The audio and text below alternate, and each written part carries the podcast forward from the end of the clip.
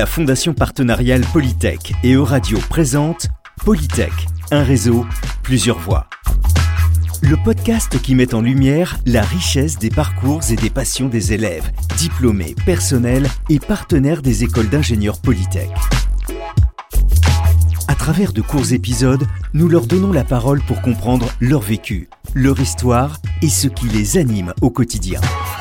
Aujourd'hui, nous partons à la rencontre de Jules et Gaëtan, deux élèves ingénieurs qui ont eu l'idée originale de partir sillonner la France à vélo. Leur objectif rendre visite aux personnes qui œuvrent au quotidien et entreprennent des initiatives écologiques. En passant par Grenoble, Nice, Toulouse, Rennes ou encore Nancy, ils sont allés à la rencontre des acteurs du changement en se questionnant sur le rôle de leur futur métier d'ingénieur. Cet épisode est le premier d'une série dans celui-ci, nous verrons comment le projet a été rendu possible, d'où est venue l'idée et leur démarche.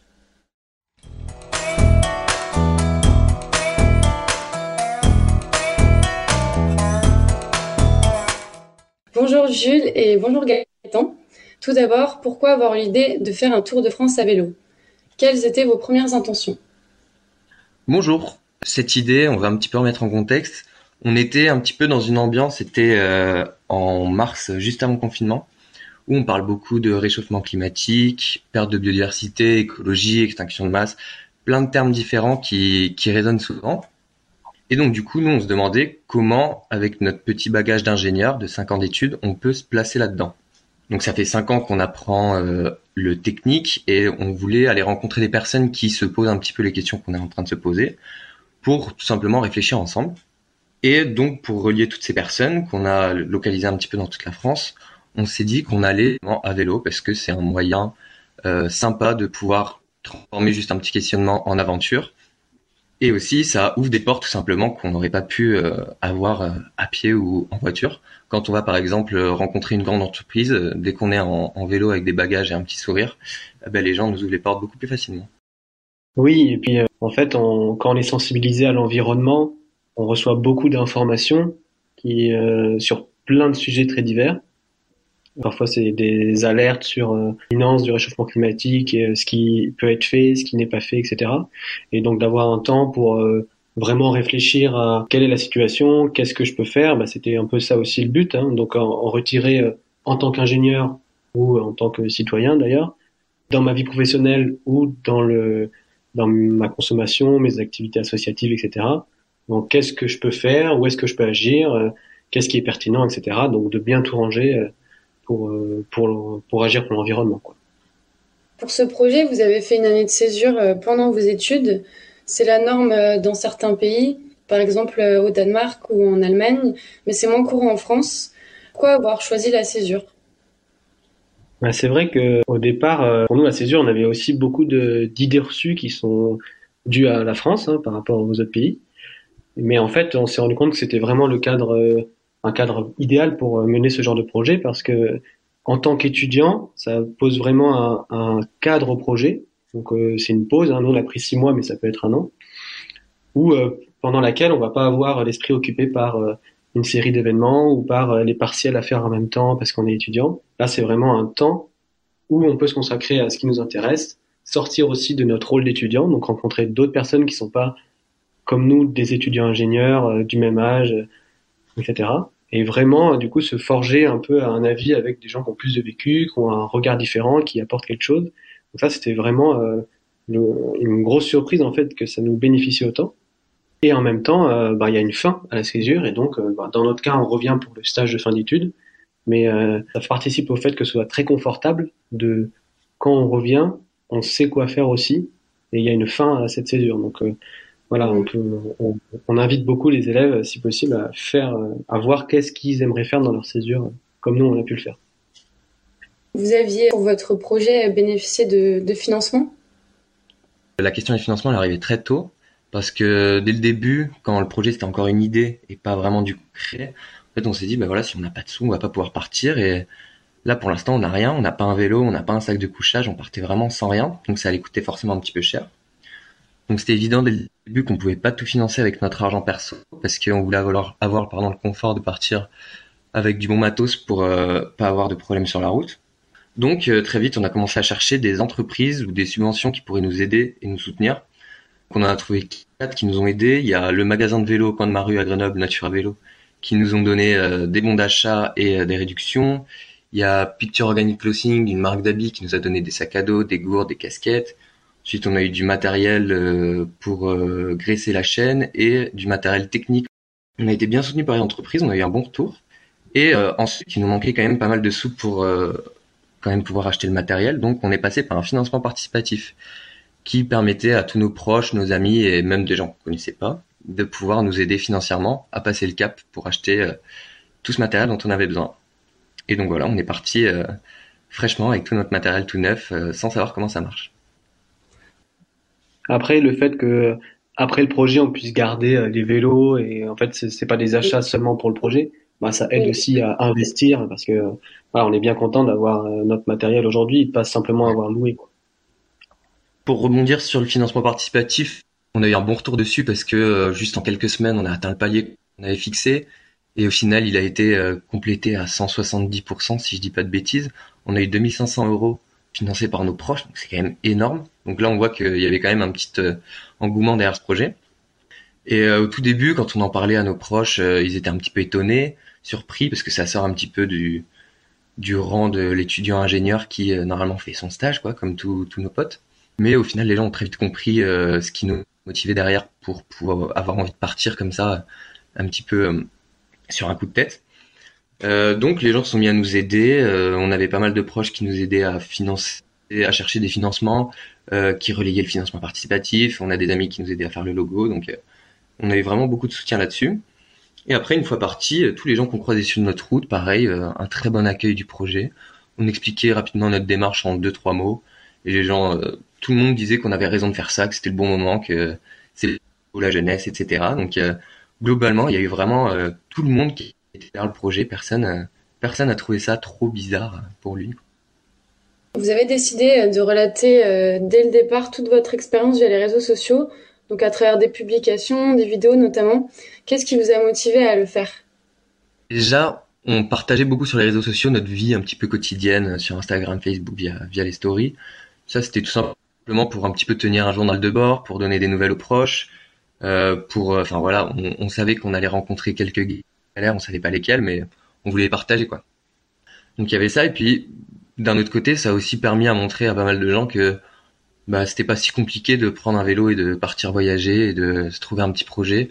Nous, on l'a fait assez rapidement, on n'a pas rencontré de grosses difficultés.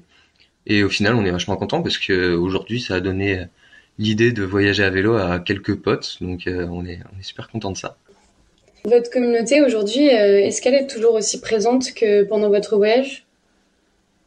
Le voyage, il s'est terminé euh, mi-août, donc c'était ce qui était prévu. Et à partir de là, euh, c'est vrai qu'il y avait beaucoup moins de gens. c'est aussi parce qu'il y avait beaucoup moins de stories. En fait, il y a beaucoup de gens qui suivaient le, voyage. Et, en fait, même avant, les, gens qui suivaient nos vidéos ou, ou les posts qu'on peut faire, qui sont un peu plus descriptifs, qui à chaque fois se concentrent sur une initiative précise, bah, ça intéresse beaucoup moins en fait euh, notre communauté. Mais en même temps, nous, c'était un peu notre parti pris de d'avoir euh, plein de d'exemples différents avec des regards différents et vraiment euh, des visions de l'écologie qui sont pas toutes compatibles pour que voilà ça touche une personne précise mais que c'est normal que ça touche pas tout le monde. Donc voilà on ciblait pas de communauté précisément.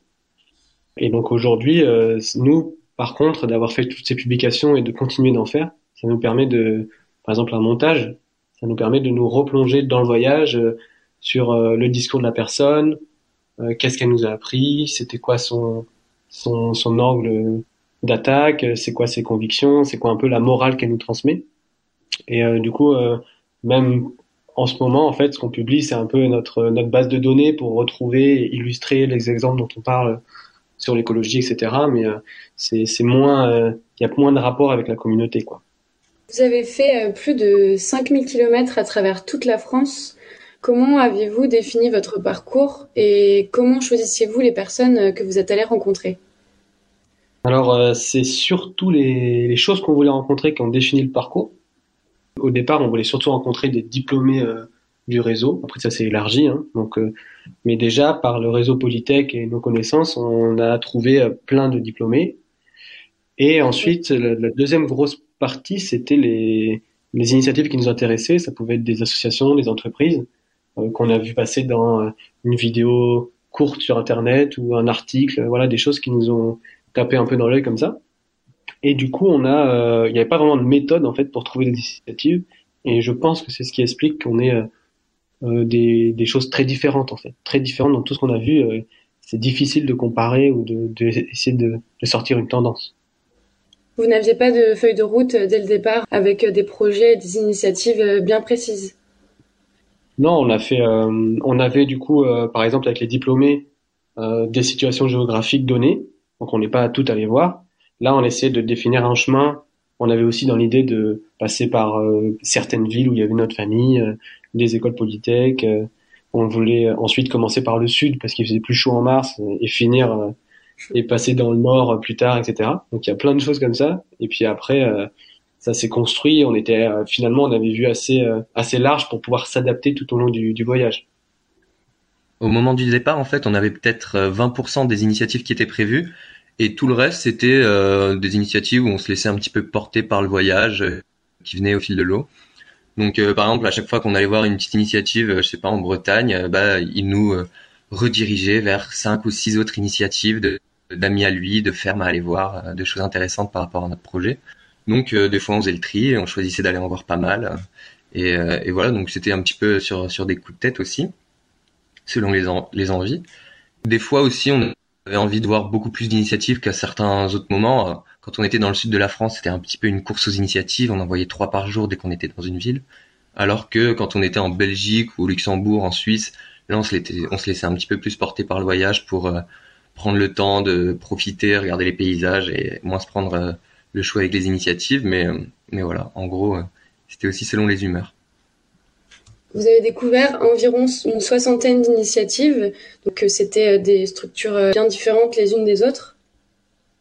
Oui, alors en fait, on a fait même un peu plus que 60, mais on les a, on va dire que vraiment les rencontres d'initiatives, on peut les, les, résumer à 60, et effectivement, il y avait de tout dedans. Et donc c'est un peu, je pense, avec cette combinaison de au départ, on voulait voir euh, plein de choses. On avait un peu sélectionné en, essayant de diversifier. Et puis en se laissant porter, donc il y a des choses qui se rajoutaient, qui étaient différentes dans un sens, mais qui découlaient un peu de ce qu'on avait vu. Donc je pense que en, combinant tout ça, c'était très divers. Et donc on a vu euh, bah, des diplômés qui euh, sont dans une démarche RSE d'une entreprise, d'autres qui essaient d'agir sur une association et sur leur mode de consommation, en tout cas qui ont un discours dessus d'autres qui ont monté leur start-up, il y en a qui bossent dans des grandes entreprises. À côté de ça, il y avait d'associations. Euh, une association, ça peut être une action locale qui va vraiment dépendre du territoire ou euh, quelque chose de national pour des revendications à l'État, par exemple. Après, il y a aussi voilà des écolieux au début qu'on a pu voir, des fermes, des gens qui ont un discours sur la politique, d'autres sur les aménagements territoriaux. Donc voilà, c'était hyper hyper varié. Et est-ce qu'il y a un projet ou une démarche qui vous a le plus marqué? Bah, C'est un peu l'état d'esprit dans lequel on était en partant. C'est-à-dire que au départ, on pensait qu'avec tout ce qu'on allait voir, on allait trouver le projet parfait, notre projet de vie, ce qui nous colle parfaitement et que ça allait être euh, vraiment notre projet. Bah, ce qui fait qu'au début, il y avait tellement de thématiques différentes, tellement les gens étaient contents de ce qu'ils faisaient. À chaque fois qu'on voyait une initiative, on adhérait à 2000% et on avait envie de faire pareil. Par exemple, la première personne qu'on a vue faisait de la permaculture. Elle était partie trois ans en Australie en faire. En sortant, euh, Jules et moi, on se disait, bah voilà, c'est exactement ce qu'on veut faire. L'année prochaine, je pars en Australie. Deux jours après, on rencontre un militant et pareil, on sort, on se dit, mais voilà, en fait, non, je vais faire du militantisme. Donc, on courait un petit peu derrière les initiatives comme ça. Jusqu'au moment où on a commencé à réfléchir un peu plus et à être constructif et euh, à euh, essayer de construire quelque chose avec toutes ces initiatives pour en fait se créer son propre projet. Donc bien sûr, il y en a qui nous ont plus marqué que d'autres où on se projetait plus facilement. Mais euh, je pense que c'est justement cela qu'on utilisera comme exemple dans les prochaines podcasts pour les différentes thématiques.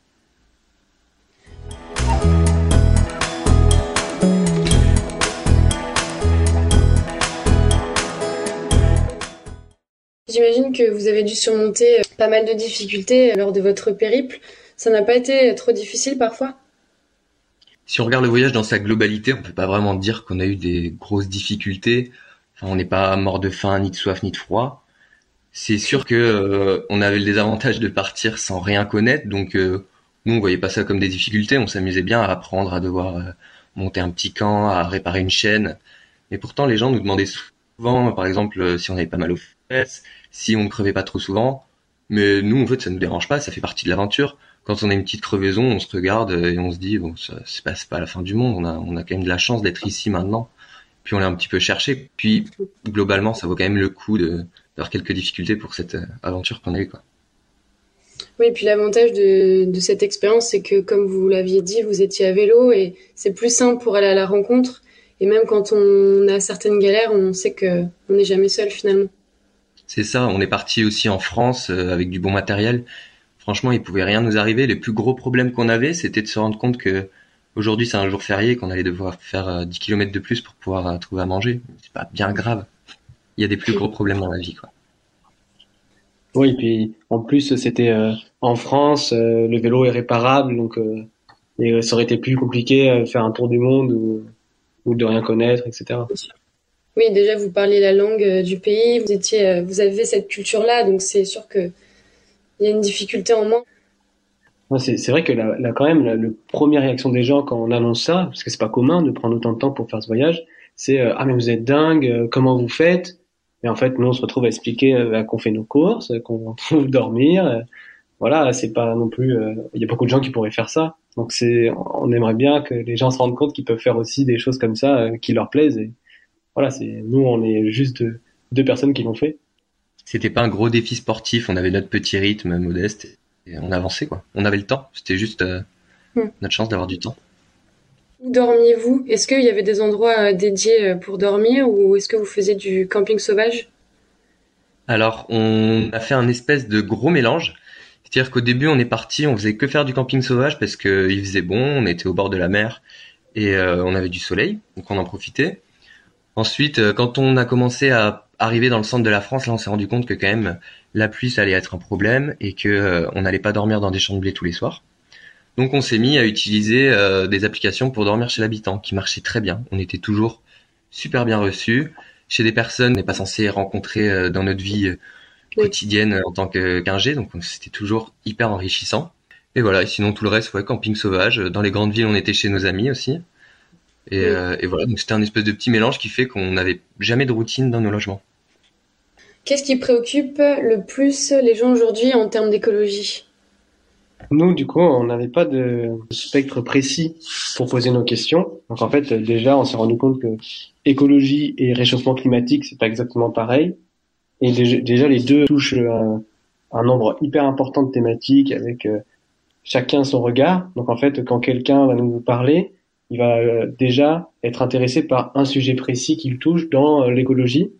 Et en plus de ça, son moyen d'action, euh, ça va être aussi en fonction de là où il est, ses moyens d'agir, si c'est dans son entreprise ou, ou, dans sa vie quotidienne. Donc, il n'y avait pas forcément de thématique qui sortait plus que d'autres. Mais en fait, nous, c'est pas forcément, enfin, c'est pas ce qu'on cherchait non plus, parce que ce qui nous intéressait, c'est d'avoir toute cette diversité pour euh, justement avoir plein d'exemples, plein de regards différents, pour réussir à aller euh, aller interpeller dans tel exemple, ben, les personnes que ça va toucher parce que ça fait écho à ce qui les inquiète le plus dans le réchauffement climatique, ou alors euh, ce sur quoi ils peuvent agir, ou euh, s'ils se retrouvent dans la personne qu'on a interviewée ou qui nous raconte ce qu'elle fait. Et donc voilà, on n'a pas de, choses qui se dégagent, mais dans nos posts, ou même dans ce qu'on pourra aborder dans ce podcast, il y a vraiment euh, plein d'exemples différents, plein de regards, et je pense qu'il y a beaucoup de gens qui trouveraient pertinent au moins un des exemples donc on vous invite à, aller voir euh, ce qui, un peu tout ce qu'on a fait. Et parce que euh, voilà, le, l'enjeu du réchauffement climatique il est quand même euh, hyper important. Et on, on pense que va falloir que tout le monde fasse un peu des efforts ou se mette un peu en, action pour avancer, quoi, pour régler ça. Merci beaucoup à tous les deux pour cet échange qui nous a permis de mieux comprendre votre démarche et la mise en place de votre projet, le projet Recycliste. Dans les épisodes suivants, nous développerons à chaque fois une thématique pour mieux comprendre les enjeux écologiques actuels et les solutions qui en découlent. Je vais terminer par euh, une citation de Pierre Rabhi. Il est vrai que c'est en initiant les plus petites actions que l'on amorce de grands changements.